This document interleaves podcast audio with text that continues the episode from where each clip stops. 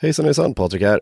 Eh, före vi sätter igång vill jag bara passa på att tipsa om scoutingrapporterna som har börjat dyka upp i Aftonbladets egna poddspelare just nu.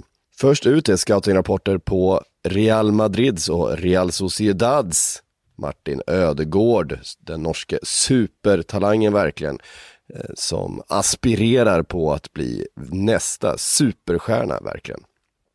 Och den andra på Kai Havertz, Tysklands nästan motsvarighet skulle man kunna säga. Eh, offensiva mittfältaren som jagas av både Liverpool och Chelsea. Eh, verkligen Tysklands nästa superlöfte. Så kolla in scoutingrapporterna på de här två spelarna, gå in i Silly-bloggen så hittar ni länkar till eh, artikeln där spelaren ligger och så kan ni lyssna. Eh, Just nu ska vi säga då, en liten brasklapp, funkar det här bara med er med appen, alltså Aftonbladets iOS-app. Det här kommer snart till Android-användarna också, så håll ut. Och scoutingrapporterna är för dig med Aftonbladet Plus, och om du inte är pluskund nu så skaffa gärna det. Så kommer du få scoutingrapporter hela sommaren. Så gå in i bloggen, leta upp länken till eh, spelaren och sen så kan du lyssna på Makotos förträffliga scoutingrapporter på Martin Ödegård och Kai Havertz. Och fler kommer, var så säkra. Nu kör vi igång avsnittet. In the supermarket, you have eggs class 1, class 2, class 3. And some are more expensive than others, and some give you better omelets. That's the wrong information. Wrong, wrong, wrong information. I didn't say that. That's the wrong information. Do you think I'm an idiot? Wrong, information. Now look at me when I talk to you. Your job is to tell the truth. That's the wrong information. Sillypodden tillbaka här. Det är eh, fredag när eh, inspelningsapparaten slogs på här hemma i huset. Ja, det är ju så det är nu. Man sitter ju med en inspelningsapparat hemma samtidigt som man har en liten länk eller en hörlur. Och på andra sidan den hörluren så har jag med mig Frida Fagerlund och Kalle Karlsson denna morgon. Eh, istället för att fråga hur det är med er ska jag fråga vad har ni för planer för helgen? Så varierar vi oss lite här nu direkt i avsnittet.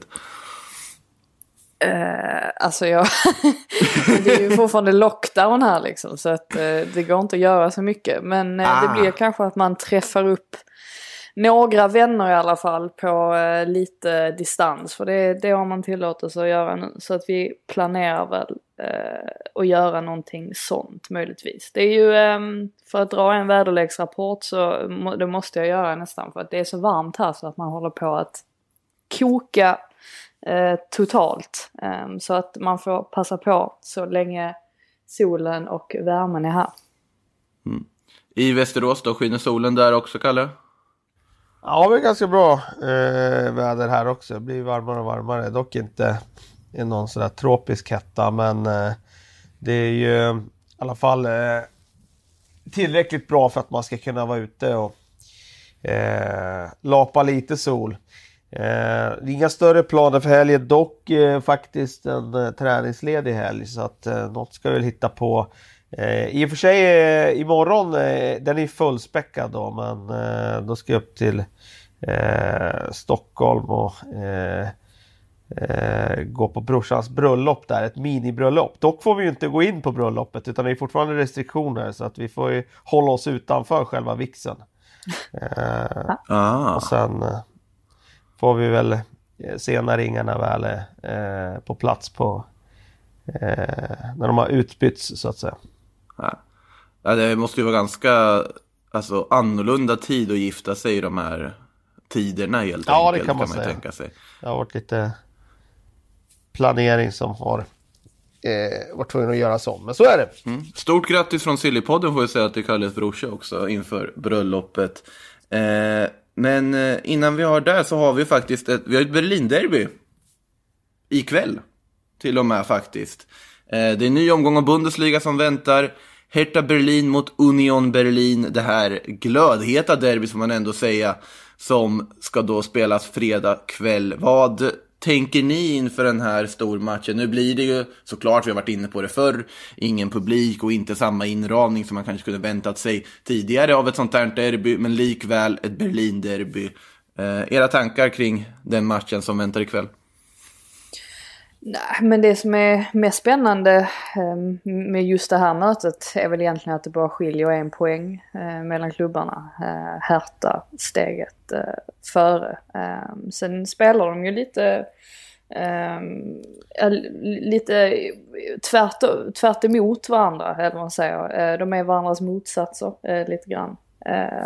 Men, och sen inte minst så är man ju alltid intresserad av att se Sebastian Andersson och vad han kan göra. Så att, nej, det är en trevlig fredagsmatch. Mm.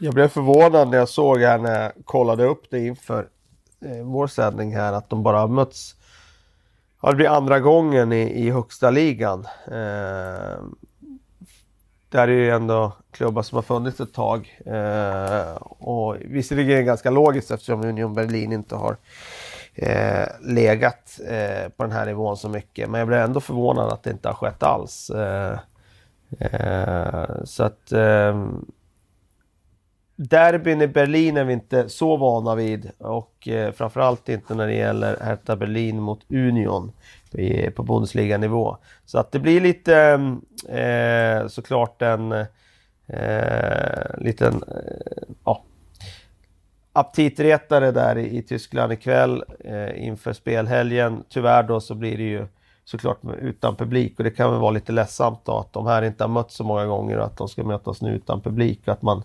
ja, eh, går miste om det som hade kunnat varit ett riktigt, riktigt, riktigt eh, en riktig publikfest på Olympiastadion. Mm. Om man eh, tittar på trupperna också. Hertha har ju satsat rejält och har ju en liksom stor satsning på om man såg dem i vinterfönstret var väl Hertha den klubb som kanske var den mest aktiva av allihopa. Som vi har, man plockar in Piatek, man plockar in eh, Matteus Cunha och så vidare. Och eh, man bygger ju ett jätteintressant lag samtidigt som vi har Union som, ja lite, lite som de här klubbarnas historia också kanske snarare går på lite mer okända namn som Sebastian Andersson till exempel och bygga ett mer kollektiv på så sätt. Det ska bli oerhört intressant att se de där två lagen göra upp ikväll. Eh, vidare då, om man tittar på resten av omgången, är det någon av matcherna där som sticker ut lite extra för er? Mm. Ja, alltså det skulle ju förstås vara Mainz Leipzig då. Eh, återigen med svenska ögon om det skulle mm. vara så att Emil Forsberg är tillbaka eh, och vi får se honom mot Robin Quaison. Eh, då är det givetvis en sån match som eh, jag hade rattat in mig på. Eh, I alla fall. Wolfsburg-Dortmund är intressant också för toppstriden. Även om Wolfsburg ligger en bit ifrån så är det i alla fall ett möte där på topp 6. Mm. Vi har ju Bayern München, Frankfurt dessutom också. Eh, Frankfurt som såg riktigt eh, slött ut som vissa lag gjorde här under den första omgången förra helgen mot ett Bayern München som har chans att eh, avancera ännu mer då i tabelltoppen. Så Fors... Och sen har vi ju... Ja, ja sorry, sorry. Nej, nej, nej, säg du.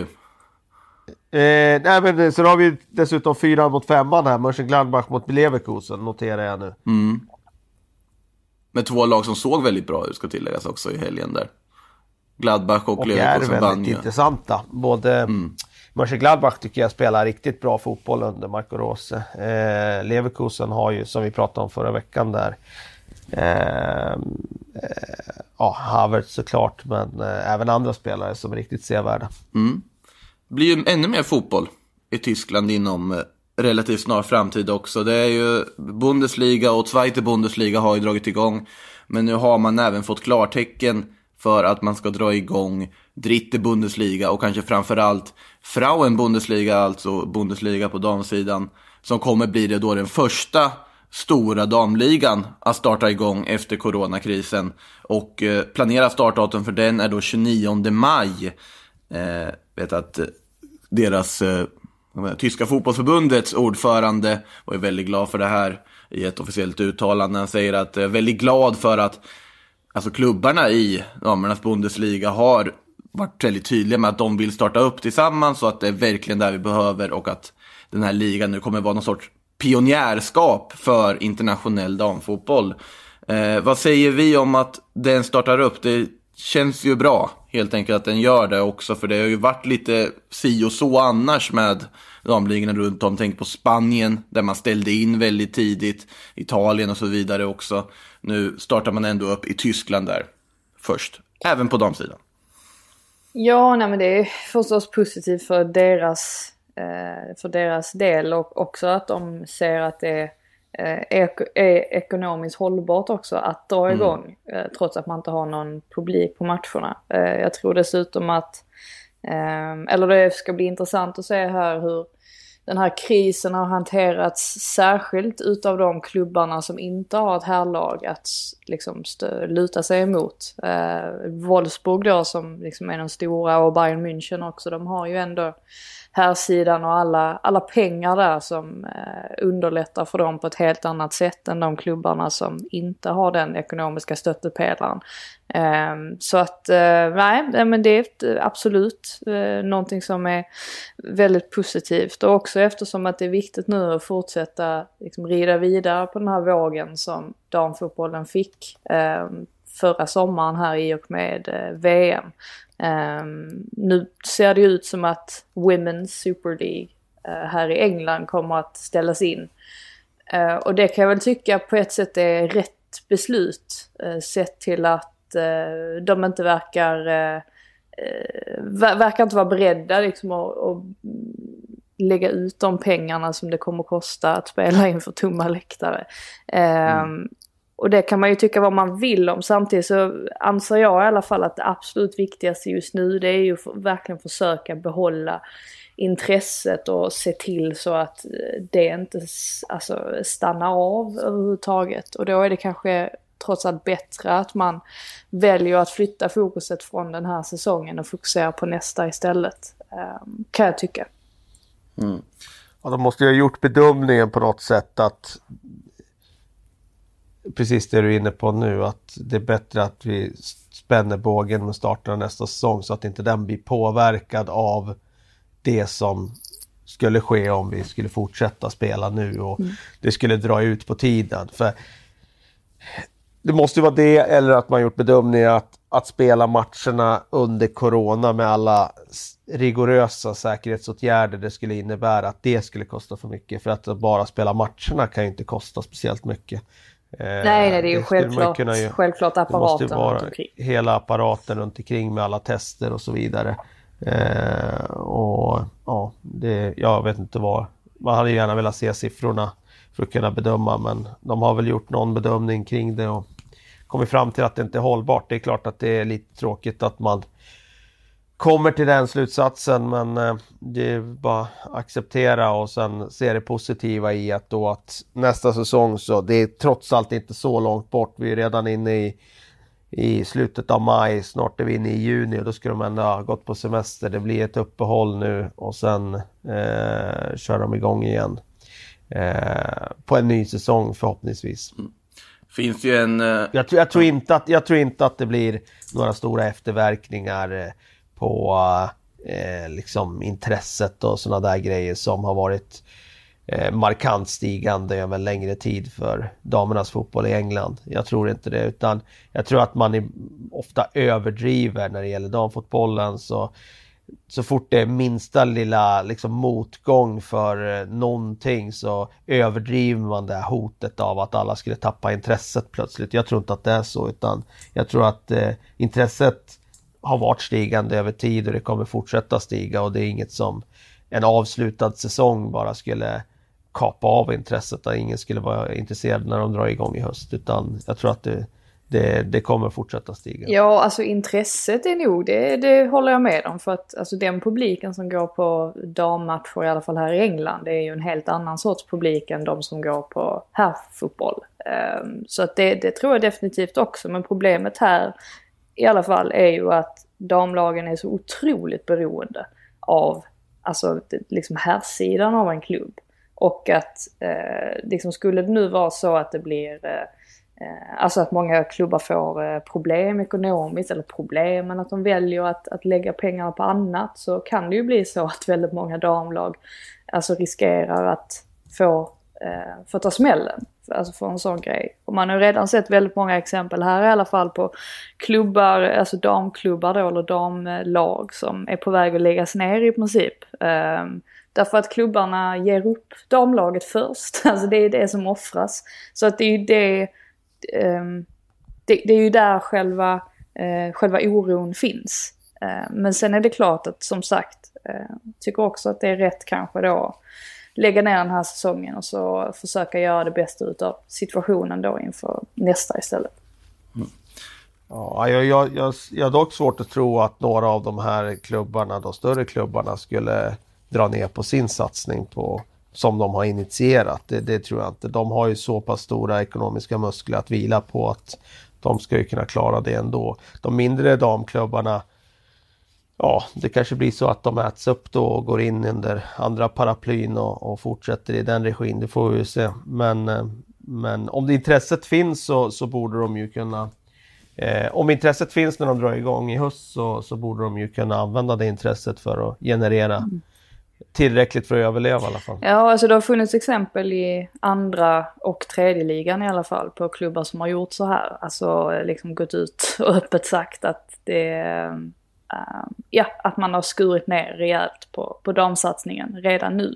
Så att det, det är väl det man får tänka också att själva eh, nivån på ligan kommer ju påverkas om det är flera av de mindre klubbarna som gör så som kanske kanske möjligtvis hade kunnat ta klivet upp till högsta eh, serien. Eh, så att, nej, nej, det, men det är ju mycket, mycket om nu. Eh, vi vet ju inte så mycket mer. Så att eh, förhoppningsvis så eh, rider vi vidare på den här VM-vågen. Det, den lilla oron som på något sätt finns här också. Det är en, de delarna där det var en ex, extra stor på något sätt våg efter VM där. Om jag till exempel England och Tyskland och Frankrike och sådana har ju varit ganska långt fram när det kommer rent sportsligt. Eh, liksom på damsidan även innan VM. Man tittar på till exempel Spanien och Italien och man sätter väldigt stort uppsving. Så i Spanien så har ju då den spanska, alltså La Liga på damsidan har ju lagts ner av skälet att den inte anses vara en professionell liga. Vilket blir en jättekonstig grej. Jag vet att eh, Barcelona-kapten Vicky Lozada var ute och sa det också. Att, men hur kan de inte se oss som en professionell liga? Ja, tyvärr att det, det är som det är att vi får sluta spela. Men den aspekten är ju ganska oroväckande när man inte gör det. Även om kanske alla, vissa jobbar på sidan och så vidare. Så är det ju ändå det är väldigt fel att sammanställa det med de andra amatörligorna på något sätt. Som man då har gjort i Spanien i det här fallet. Eh, sportsligt tänkte jag på Super League om man droppar tillbaka dit. För det ska ju fortfarande, om man ska tro det FA har sagt om de vissa ligorna, ska det ju fortfarande koras någon form av vinnare. Och där kan det ju bli en viss problematik i Super League. För att Manchester City leder ju serien när man då tog den på uppehåll. Men man har en match till godo på Chelsea som skulle vinna då serien ifall man valde att räkna snittpoäng per match. Och då är ju min fråga till er, vem, vilket lag tycker ni ska koras mästare av Super League, om man nu ska kora en mästare? Alltså jag har ju varit så inställd på att Chelsea kommer att vinna den här säsongen. Så att jag, jag blev nästan förvånad när jag såg att, eh, vadå, kan City vinna? Jag tänkte oj, just det, det är klart för att Chelsea har ju en hängmatch där. Eh, jag vet inte, det, det, det är klart att det inte blir speciellt rättvist så. Och det hade ju varit en fantastisk första säsong för Manchester Citys del om, om de nu hade vunnit titeln. Eh, men, men vad ska man göra samtidigt? Alltså, eh, nu, nu har de själva fått rösta ju, alltså klubbarna. De har fått tre olika val. Eh, så vi får se här vad de eh, tycker är mest rättvist. För att det, det är ju det som spelar roll egentligen i slutändan. Men var det Liverpool som åker ur om, om de skulle eh, Ja.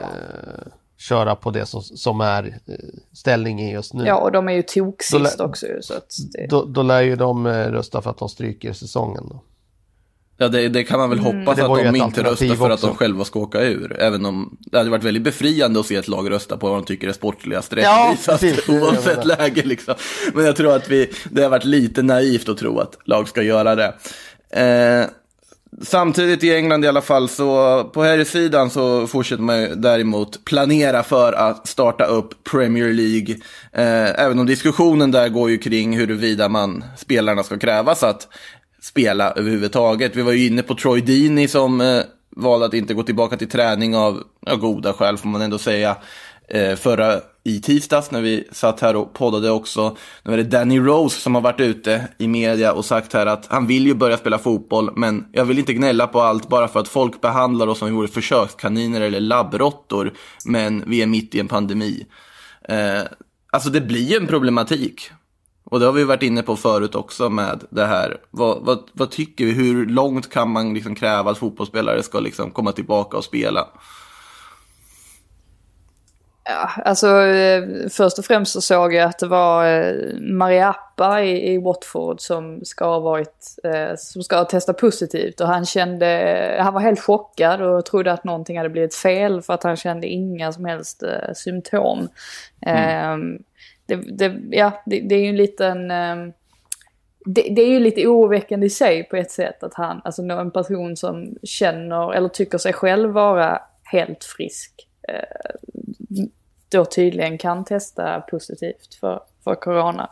Så att eh, Troy Deeney gjorde väl kanske rätt i då att stanna hemma. Jag såg att det var fler i, i truppen också som valde att stanna hemma där eh, de kommande dagarna. Sett också att eh, Kanté eh, hoppade över någon dag eh, och det ska ha varit för att han också känner sig lite osäker. Och, ja, alltså det har man full förståelse för. Är, är det är det så att man som i Dinis fall har någon i sitt hushåll som är extra känslig eller som kanske inte eh, hade grejat det här om de hade smittat så eh, är det väl klart att det är svårt att, att inte känna att det är väl klart att de ska få göra så. Samtidigt så alla kommer ju så småningom tvingas gå tillbaka till sina jobb och kommer leva med den här risken att man kan bli smittad och att smittan finns runt, eh, runt omkring en. Och de här fotbollsspelarna har ju liksom eh, sjukvård och eh,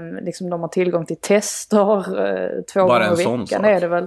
Ja, precis. Så att de, de har ju liksom, eh, de är ju privilegierade i det här. Trots att jag absolut förstår att det kan kännas obehagligt. Eh, det är väl egentligen min, min syn på det hela. Mm. Uh, ja, de, har ju, de har också friheten att säga till om de inte vill spela. Jag, jag tror inte att uh, om det är någon enskild uh, spelare som verkligen känner sig illa till mods så tror jag inte den klubben kommer att liksom straffa den spelaren. Om, om det nu skulle vara så. men jag, jag håller med om att det, när det här pågår, när den här pandemin finns så så kommer alla leva med hotet om att man kan bli smittad antingen i mataffären eller någon annanstans. Så att risken kommer alltid finnas och jag tror att med alla de testerna som kommer att göras där borta i England så, så finns det ingen anledning för dem att vara överdrivet rädda för. Mm. Eh, om vi rör oss vidare till eh, Spanien så är det faktiskt en spelare som har valt att nu mitt under det här uppehållet eh, ställa skorna på hyllan helt enkelt. Men inte på grund av i sig då pandemin, men nämligen Athletic Bilbaos eh, Aritz Aduriz. Eh, som bland annat gjorde det här fantastiska cykelsparksmålet mot Barcelona i början av säsongen, har varit med hur länge som helst i La Liga. Men nu då, han skulle egentligen ha avslutat med cupfinalen mot Real Sociedad som har flyttats till obestämt datum i och med att man vägrar spela den matchen utan publik. Det, vi kommer in på den problematiken lite sen. Men Aritz Adoris för er, eh, har ni något främsta minnet av honom som fotbollsspelare? Inser plötsligt att kanske en svår fråga att ställa till folk som kanske inte följer La Liga på samma sätt som undertecknad gör. Nej men alltså eh, främsta minnet är faktiskt den här sista sessionen i Bilbao. Mm. Eh, där han eh, Eh, har ju varit en av de bästa eh, liksom veterananfallarna vi har sett i Europa under hela 2000-talet. Och då menar jag att man kommer upp i den åldern som han har varit i när han har varit plus 36 och fortfarande levererat på det sättet. Det är inte så många som klarar av att göra det. Vi har ju en ganska känd svensk som har klarat av det och han är unik eh, på det sättet. Men det är inte så många andra heller som har klarat av att leverera på, på det sättet som eh, Adoric har gjort. Eh, och det, det, är mitt främsta minne av honom, att han ändå blev erkänd eh, under de här sista åren som en riktigt stor spelare som har hållit under väldigt, väldigt lång tid. Mm. Alltså det är verkligen trist att han inte får det här slutet. Men eh, precis som du sa när du, när du nämnde den bicykletan mot Barcelona så är det ju fint att han i alla fall fick, eh, fick göra den. Eh, man får liksom ta med sig det eh, i så fall liksom som något sorts eh, avslutningsminne. Mm. Det sägs ju dock, eller det pratas om att det kanske blir en cupfinal för honom trots allt. Eh, för att man har då från Atletic Clubs sida nu ansökt till förbundet eller Uefa om att när väl den här cupfinalen ska spelas, för den, de har ju bestämt ganska tidigt att den här matchen får inte spelas utan publik. Vi flyttar den så långt det går. Det kommer kanske krocka lite med det här Uefas krav för att kvala in till Europa League som man gör då genom inhemska kupperna. Men de, jag skulle inte förvåna mig om både Atletic Club och Real Sociedad väljer att skrota sina Europa League-platser bara för att få spela den finalen inför fullsatta läktare. När helst det går att göra det. Eh, Men de har ju ansökt då om kan man få spela spelare som inte är registrerade i truppen den säsongen, alltså nästa säsong, ifall man skulle få spela då. Eh, Man kan ju hoppas lite ändå på att han kanske får göra den där cupfinalen som en sista match, på något vänster. Men då ska han hålla igång under tiden. Ja, det är ju det också. Ju längre tiden går desto äldre blir han. Ja, sen är det ju den där höftprotesen han måste plocka in och sånt också. Men Dessutom. han, han kanske fixar en minut där som inhoppare ändå. På något sätt. ja, det återstår att se i alla fall. Eh, 12 juni, det är ju långt innan när cupfinalen kommer att spelas, men det är då i alla fall nu, har vi varit inne på tidigare också, som La Liga planeras att startas. Och enligt eh, spanska radiostationen COP så är det Sevilla-derby, Sevilla-Betis, som kommer vara den första matchen på liksom, återstarten av La Liga. Och att resten av spelschemat kommer att släppas och liksom, ansökas om godkännande från myndigheter och så vidare nu nästa vecka. Eh, Sevilla-Betis är ju inget Apropå dumt. derbyn man inte vill se. Apropå derbyn man inte vill se utan publik. Nej, precis. Det känns ju också som en... Jag vet inte, det är ju också i Tyskland när du börjar med liksom Ruhrderbyt, Dortmund, Schalke, jag börjar med, med Sevilla, Betis. Man tar de här riktiga publikmatcherna och sätter dem utan läktare, första man gör. Intressant väg att gå ändå. Verkar i alla fall vara den matchen då som startar och eh, med det sagt, för Italien så fortsätter man också samtidigt träna och närma sig någon form av ligastart. Pratas om 12, pratas om 20 och så vidare, men ingenting är klubbat där. Eh, vidare till Silly. Eh, vi kan börja med att Oliver Giroud blir kvar i Chelsea. Han förlänger faktiskt ett år till med eh, Chelsea. Vad eh, är era tankar om det? Giroud kvar?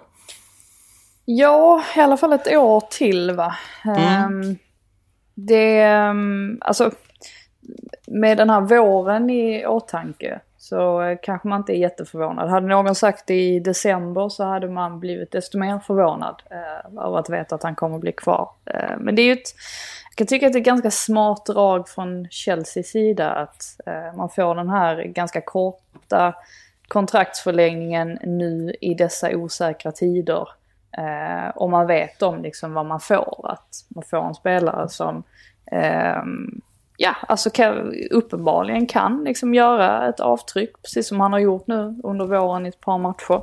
Ehm, Lampard eh, verkar gilla honom. Alltså hans personlighet och så vidare. Så att det, det känns ju ganska rimligt. Jag, jag trodde bara inte att han själv ville det. Jag trodde att han själv ville, ville lämna. Eh, men eh, ja, det eh, känns väl som en relativt bra lösning.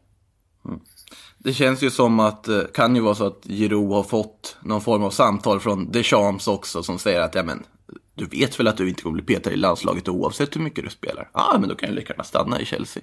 Så, för det var ju där det pratades om mycket i vintras där, att han ville bort för att liksom ha en plats till EM som då ska spelas 2020.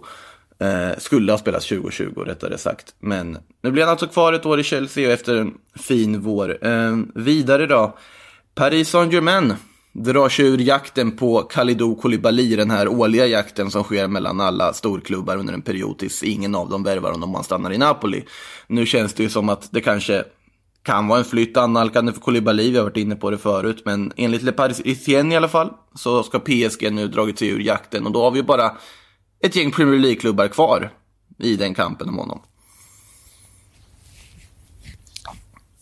Ja, vilka räknar vi in där då? Ja, det är ju frågan. Ja, United och Liverpool Gänget. har ju varit inne på det förr. Ja, de är solklara. Ja, och Chelsea borde väl ha ett behov, eller ett intresse, om pengarna finns. Ja, det, ja. För deras skull hoppas jag att de är med i. Exakt, Jag lite så. tycker att han skulle vara klockren för dem.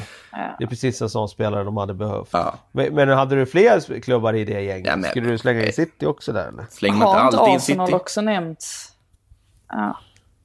Ja, Arsenal har säkert Ja, okej. också har ju kopplat samman med. Så man slänger ju alltid in alla de där toppklubbarna. Det är väl Tottenham som man oftast inte slänger in i de där sammanhangen. Nej, de skulle ju aldrig kunna hänga med i ett sånt race om det skulle drivas upp. Fast det hade väl inte Arsenal heller gjort, eller? Budgivning här. Vad Det sa hade du? väl inte Arsenal heller gjort? Nej, det är om de gräver riktigt djupt i skattkistan och kanske skeppar iväg någon och så vidare. Mm. Eh, nej, men det är klart att eh, det är lite kittlande. Eh, det har ju varit så mycket rykten om honom i så många års tid. Och hade jag fått gå tillbaka så hade jag gissat att han skulle eh, ta det där steget i Premier League för ett par, tre år sedan redan. Nu blev det inte så. Och vi får se om det blir verklighet nu, men det är bara att gratulera den klubben som får honom. För jag tror att det är en försvarare som passar väldigt bra i England med sin fysik. Mm. Finns ju annars ett bra budgetalternativ i Barcelona. Eh, Samuel Umtiti. Eh, för han verkar bli ett budgetalternativ, i alla fall om man ska tro Sport, som säger att Barcelona då, som försöker finansiera alla påhitt de ska göra den här sommaren, kan tänka sig sälja Umtiti för så lite som typ 315 miljoner kronor. Och detta då för att finansiera andra värvningar och för att man anser Umtiti vara överflödig. Till att börja med, Umtiti överflödig känns ju som ja, lite fascinerande, men sen har ju vi de här skadebekymren han har haft också. Men där har ju klubbar som Manchester United och Arsenal kopplat samman ganska mycket med Umtiti tidigare. Vart, eh, vilka tror ni skulle passa att plocka in en Umtiti då? Det kanske är de som inte får Kolibali helt enkelt, eller? Ja, alltså Arsenal är ju i stort behov av en, av en mittback. Det har vi ju sagt i, i hundra år eh, i princip. Men med tanke på att de får ju in Saliba nu, eh, som är ganska så ung. Mm. Och då tänker jag att Umtiti fortfarande är i en, en relativt bra ålder. Alltså han är ju... ehm, han är ju inte, han är inte för gammal på något sätt samtidigt som han har väldigt mycket rutin. Vad är han? 25, 26? Ja, 26. 26. Ehm, så att, ja men just- vore jag Arsenal så skulle jag ehm, kanske se till att, eller kanske se till, jag skulle se till att värva en ordentlig mittback och då är ju han absolut ett, ett alternativ, särskilt då om priset inte är så ehm, överdrivet högt och pengar ska liksom finnas ändå. Eh, det handlar ju mest om hur mycket pengar man vill använda. Så har det ju varit för Arsenals del i ehm, ett par år här. Att liksom det, det, är inte, det finns inte ont om resurser men att resurserna kanske inte används eh, riktigt. Det hade varit intressant för Arsenal också att få in en vänsterfotad mittback. Nu försöker jag gå igenom de som har spelat där i den positionen de senaste decennierna. Jag kan inte minnas att de har haft något första val som varit vänsterfotad. Koscielny spelade ju vänster mittback i många år, han var högerfotad. Och när de var som allra bäst där hade de ju Campbell, Kolo Touré och och två högerfötter också. Ett lag som spelat bollen efter backen så pass mycket har ju en fördel av att ha en vänsterfot. Och Umtiti skulle ju kunna ge dem en dimension till där. De har haft vänsterfot, nej men Nacho Mondial har gått in och spelat mittback och så vidare. Men inte någon av de starkare pjäserna som de har haft som vänsterfot. Jag tror att det skulle kunna ge dem en del. Eh, så det hade varit intressant eh, som budgetalternativ till eh, Koulibaly om man inte hänger med i det racet att plocka om till 10. Jag gillar honom. Eh, så vet man aldrig vad man eh, får när spelare så här, ner ett hack i karriärkurvan. Antingen tar de ny fart eller så liksom fortsätter de neråt. Eh, men eh, jag hade tyckt att det var, för de pengarna som nämns, 30 miljoner pund, så tycker jag att det hade varit intressant för Arsenal. Mm. Ja, um till tidsfall så antingen så får du ju en av världens bästa mittbackar eller så kommer du få en väldigt skadedrabbad spelare som spelar max fem matcher under säsongen. Det är så det känns just nu med sett till hans senaste säsonger då. Eh, men för det här priset så absolut för den kvaliteten du kan få skulle jag också säga. Liverpool vill ju också sälja för att göra plats för eventuella sommarvärvningar. Enligt The Athletic så ska man nu ha hittat en trio som man ska göra sig av med, nämligen Marko Grujic på lån i Hertha Berlin, Sheridan Shakiri och även Harry Wilson på lån i Bournemouth. Känns väl ganska logiska spelare att göra sig av med, eller? Ja, alltså Shakiri är väl den som man liksom eh, tänker främst på egentligen eh, med tanke på att Eh, även om han kom in till klubben så som han gjorde i och med att Stoke eh, åkte ut eh, och att eh, han på så sätt eh, inte kostade speciellt mycket eh, så trodde man ju lite grann att han möjligen kunde göra lite större avtryck än vad han har gjort. Men ja, det beror ju dels på då att Klopp har främst har använt sig av ett system där han inte riktigt passar in och sen så har han ju haft väldigt mycket problem med skador och sådär. Um, kan tycka att det är lite sorgligt bara att eh, om det skulle sluta så här, att det inte blev så mycket mer av det. Ehm, I övriga fallen så ehm, har jag också förståelse för att man kan tänka sig att göra sig av med både Grujic och Wilson. För får se här nu hur liksom, ja, jag kan tänka mig att eh, coronan kommer liksom ställa till det en del ändå. Eh, kanske inte lätt, lika lätt att göra sig av med spelare, att få spelare sålda på det sättet. Så att, eh, men absolut, vill man då plocka in Timo Werner och måste liksom göra lite plats för det så eh, känns det väl fullt rimligt att man städar ur lite så att säga. Mm. Alltså personligen känner jag att Shakiris del så känns det som att han ändå har gjort precis det lite han var värvad för att göra. För att han var ju, när, man, när han kom in så var det ganska klart att han skulle inte vara ett första val i offensiven. Men samtidigt så har han ju bidragit med en ganska stor liksom, bredd. Det är en spelare som du vet precis vad du kommer få av när du kastar in och behöver rotera och så vidare. Så ur den aspekten tycker jag ändå han har gjort lite det man kan vänta sig av honom under sin tid i Liverpool. Ja, han gjorde ju några viktiga punktinsatser förra våren där när han kom in och var ganska matchavgörande i några inhopp. Och eh, jag håller med. Sen är det så att jag tycker att man kan se på Liverpool hur, hur de har byggt klubben steg för steg. Att nu vill ju de ta nästa kliv.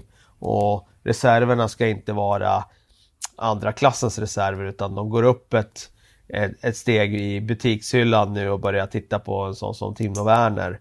Och det tycker jag är ett, och liksom det ryktas om Koulibaly och så vidare. Det innebär ju att de kommer ha riktigt, riktigt bra spelare som även sitter på bänken ibland. Och det tycker jag är ett tecken på att de, de börjar ju nu rusta för att vara Europatoppen över tid. Ungefär ta sig upp på den här nivån som liksom Manchester United var i början av 2000-talet. Där man är så attraktiv som, som klubb så att du kan värva riktigt, riktigt bra spelarna eller spelare på marknaden och de eh, accepterar att okej, okay, jag köps inte till den här klubben som startspelare utan jag kommer vara en spelare i rotation kring en position men det är i alla fall så attraktivt att vara i den här klubben just nu för att de spelar så bra fotboll, de står högst upp i hierarkin och eh, jag tjänar rätt bra pengar eh, i lönekuvertet ändå så jag kommer vara nöjd. Även om jag inte liksom, köps in som startspelare. Jag menar, Timo Werner är ju eh, Liverpool har ju inte värvat den typen av spelare för att vara någon rotationsspelare tidigare. Om man slänger in ett annat namn, Adama Traoré, har du pratat lite löst om också. Ja, precis. Och jag menar, då tar vi en spelare som har varit en av Premier Leagues bättre den här säsongen och som skulle kosta fruktansvärt mycket pengar eftersom han har sådana extrema spetsegenskaper och är så spännande och liksom eh, så sevärd. Han skulle ju kosta eh, enorma pengar. Och det är inte heller säkert att det är en spelare som... Jag ser ingen position för Adama Traoré i Liverpools 11 sådär automatiskt. Men det är klart att det ska vara väldigt intressant för dem att ha honom i truppen för att han kan ju hoppa in sista halvtimmen i en match och verkligen i ett låst läge se till så att han löser upp lite knutar. Mm. Men det jag menar är att Liverpool har ju med de här ryktena så är min känsla att de försöker nu eh, spänna bågen ytterligare och värva den typen av spelare som, som andra hade köpt som startspelare. De köper Liverpool som rotationsspelare nu. Mm. Som sagt, det är ju en, eh, också en coronasituation att ha i åtanke inför det här transferfönstret och eh, Neymars agent Wagner Ribeiro har i alla fall insett det verkar det som för han säger till Fox här att det blir ingen Neymar till Barca den här sommaren heller. Jag tror Neymar stannar i PSG för att marknaden är annorlunda. Fotbollens ekonomiska värld kommer förändras, säger då agenten till Fox Sports. Eh, ja, känns väl inte så konstigt, eller? Kan vi, kan vi bara stänga Neymar-butiken så slipper vi hålla på och tjata om den en hel sommar igen? Känns ganska tryggt. Ja, jag tänkte precis säga det faktiskt. Att då, då kan vi räkna bort en bomb eh, där i alla fall. Eh, vilket på ett sätt är lite ja. trist. Man gillar ju när det, liksom, eh, när det skakar till lite. Eh, och han gillar ju uppenbarligen när det skakar till lite också. Eh, och det hade ju förstås varit helt bisarrt att se honom gå tillbaka eh, på så många sätt. jag säger inte att det vore fel, men det vore en oerhört märklig syn. Men nej, det, det känns väl rimligt att coronan har ställt till det eh, för ganska många. Det blir intressant att följa den eh, kontraktssagan då som kommer utspela sig under den här säsongen om man stannar i PSG. För att om man skulle stanna hela den här kommande säsongen i PSG, då har ju bara ett år kvar på kontraktet sen. Och det är ju sällan spelare av den kalibern har ett år kvar på kontraktet. Då brukar det ju bli ganska mycket huggsexa om dem. Mm. Och PSG har ju redan börjat liksom, förstå vart det barkar igen. De vill ju knyta upp honom. Jag såg någonting om att de har erbjudit honom liksom 500 000 pund i veckan eller, eller mer än så för att skriva på en kontraktsförlängning. Och eh, det känns ju som groteska pengar, inte minst i denna coronasituation. Ska ju sägas också, märk att agenten säger jag tror Neymar stannar i PSG, så vi behöver inte stänga det helt än. Vi har en liten lucka som fortfarande är öppen.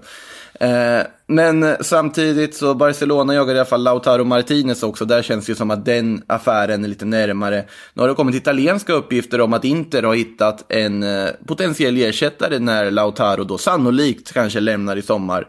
Nämligen Sergio Agüero. Och då är min för första fråga, är det realistiskt att tro att en sådan affär kan ske? Är Agüero till Inter? Skulle Inter överhuvudtaget ha pengarna som skulle krävas? Eller skulle Agüero vara intresserad? Vad tror ni? Alltså det enda som jag tycker i alla fall talar för att det skulle kunna hända är ju om eh, Citys Champions League-förbud eh, eh, står kvar nu. Eh, det kommer ju avgöras här i början av juni. Eh, någon sån där ultrasnabb process som eh, CAS kommer ta, eh, ta tag i. I övrigt så, så ser jag inte riktigt. Jag, jag, jag såg något, eh, något uttalande för några veckor sedan om att han eh, eh, nej, att han planerar liksom att, att avsluta sin europeiska karriär i eh, Manchester City för att sen återvända till Argentina. För att jag för mig att, han, eh, att hans familj bor i Argentina så att han bor själv. Eh, jag tror det är så i alla fall. Och jag menar, om man liksom eh, väger in sådana aspekter så ser jag det som troligare att han i alla fall stannar så länge Eh, Pep är kvar möjligtvis, alltså ytterligare ett år. Jag menar han behövs ju också. Eh, mm. Det är klart att Jesus um, har, har, varit liksom ganska bra på sistone och att han är en bra spelare. Men um, det är väl klart att man kanske, alltså man, man gör sig inte av med Agüero hur som helst. Um, trots att han är 31 år eller vad han är, han fyller väl 32 till och med eh, i år. Så att eh, nej, jag, jag har lite svårt att säga att han själv skulle vilja lämna i alla fall. Mm. Eh, innan vi går in på lite lyssnarfrågor så kan vi bara ge er en vecko, veckovis Pjanic-update att han nu, senaste uppgiften, tackat nej till Premier League-klubbar i alla fall. Så att vi får se vilken annan klubb han kommer att bytas till. Men det kan ju fortfarande bli en PL-klubb. Man ska inte ta allting för att det ska vara skrivet i sten vid dessa tider. Eh, som sagt, lyssnarfrågor. Ska vi eh, börja med eh, ja, men eh, Ruge Eriksson här. Frågar om, pratar om Real Madrids högerkant. Det är uppenbart att det behövs en spets till anfallet och med egenskaper som kompletterar Hazard och Benzema. Har man råd att vänta på Mbappé hur länge som helst eller bör man agera redan i sommar? Eh, vad tycker ni? Behöver Real Madrid, om man inte får Mbappé då, vilket väl känns osannolikt om man får den här sommaren, behövs det komma in något offensivt där? Ja, det beror på vad man, eh, alltså, vad man kräver av laget den här säsongen. Ska de få fortsätta bygga sten för sten eller ska de ta sig upp till den absoluta toppen direkt igen? Eh, det kan ju vara en säg, alltså att Mbappé står högst upp på deras önskelista, det är ju en ganska eh, vedertagen eh, tes. Och det är ju ett problem om man värvar någon spelare som ska vara där temporärt i väntan på den nästa eh, spelare ska in. Så att eh, de, det, finns ju ändå spelare som, eh, alltså offensiva spelare som kan använda. Jag, jag ser nog, alltså jag tycker nog man kan vänta. Om man, om man har fått indikationer på att man tror att man kan få Mbappé nästa sommar eh, så, så hade jag väntat. Mm. Eh, känner nog samma sak skulle jag säga. Som du gör, det finns ju ganska många alternativ. Vi har pratat om Sadio Mané lite som ju såklart hade varit en spelare som hade förbättrat dem. Men det hade ju kostat minst lika mycket som att plocka en Mbappé känns det som med tanke på den säsong Mané har gjort i Liverpool och den status Liverpool har införskaffat sig. Eh, om vi går vidare här, Zigzag frågar också lite om om det inte blir den här, vem ska de gå för då? För han pratar om Manchester United med, och säger att United börjar träna igen, ett anfall med Pogba, Bruno, Rashford, Martial och en förhoppningsvis Sancho. Hur bra kan det bli? Och ifall de inte får Sancho, vem ska de gå för då? Tack för en fin podd. Tack själv för att du lyssnar Zigzag. Vad säger ni? Ja, nej, det kan ju bli väldigt bra. Ja. Eh, absolut, med tanke på att alltså, vi har pratat mycket om, om uh, Uniteds högersida. Eh, och den hade väl eh, förmodligen Sancho fyllt ganska väl och inte minst så finns det utvecklingspotential i honom eftersom att han fortfarande är så pass ung. Skulle det inte bli av nu i sommar, det, det lär säkert bli av alltså någon gång, men skulle det inte bli av redan i sommar så är det väl fortfarande Grealish som um, som är på tapeten, alltså som nämns liksom som den som man kommer gå för då. Um, och det verkar ju själv som att han väldigt gärna vill flytta dit. Så att um, jag hade nog trott lite grann att, um, att det blir han i så fall. Men hur skulle det funka ja, jag är inne på samma linje där. Alltså skulle man spela Grealish, Bruno Fernandes och då förutsatt att Pogba lämnar då eller? På mitten? Nej, alltså no. han kan ju spela lite, eh, alltså han har ju använts i väldigt många olika ja. positioner egentligen i Aston Villa och är egentligen, eh, ja, det är nästan lika bra var han än spelar och har i alla fall liksom haft eh, otroligt stor, eh, stort inflytande på Aston Villas spel vart han än har spelat. Så att han kan absolut gå in till höger. Mm. Eh, ska vi dra en fråga till innan vi stänger butiken? Marcus Sundell frågar, när eh, vissa ligor ställer in och vissa ska spela klart sina, hur tror ni kval till CL och EL påverkas till nästa säsong? Och ja, det är ju väldigt svårt att veta Champions League, så ja. det är ju planerna ligger lite längre fram i tiden där, om vi säger så. Än nu direkt i liksom försommaren. Ja, man är glad att man inte behöver sitta med det där pusslet nu för att pussla ihop spelscheman och hur allting ska liksom dribblas ihop för att det ska fungera. Eh, jag tror att det blir rätt intrikat och det märker man ju bara på med allsvenska, nu de ska lägga allsvenska spelschemat här, att de måste avvakta för ja, med Uefa-kalendern och så vidare. Det är rätt komplicerat det där och sen är det ganska många olika parametrar man ska ta hänsyn till när man ska lägga de där spelschemana. Eh, säkerhetsaspekter och så vidare. Så att eh, ja, det, det, det, får vi nog avvakta, återkomma med och och diskutera längre fram när vi har en lite klarare bild. Får jag bara slänga in en eh, fråga som vi hade uppe på tapeten i en tidigare podd? Absolut. Det var ju någon som frågade där om swap deal. Eh, om det fanns någon möjlig som eh, alla skulle tjäna på. Ah, swap dealen, du har kommit på någon såg... nu. ja, men ju diskuterats, såg ett rykte där, det diskuteras om att Arsenal skulle byta då Alexander Lacazette mot Thomas Lemar. Ja, den har ju kommit upp igen ja. Ja, och där kan man väl ändå se att Arsenal hade ju kanske fått en synergieffekt om man fått in Lemar. För då hade man kunnat flytta fram eh, Aubameyang i sin eh, strikerposition där jag hävdar att han kommer vara som allra bäst. Mm. Och Lacazette hade ju fått en ny miljö och han kanske hade behövt en ny miljö nu för han har ju eh, faktiskt vacklat lite i form den senaste säsongen. Och Lemar tror jag hade varit en spelare som hade passat väldigt bra i Arsenal.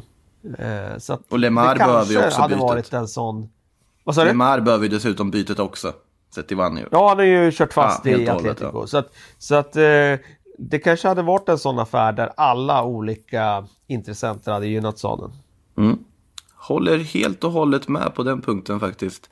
Eh, så vi hoppas på Lemar Lacazette swap då här för allas skull samtidigt som eh, jag tackar er Frida och Kalle för att ni tog er tid även denna fredag och vara med. Vi eh, ses nästa vecka allihopa. Ha det gott till dess. Hej då.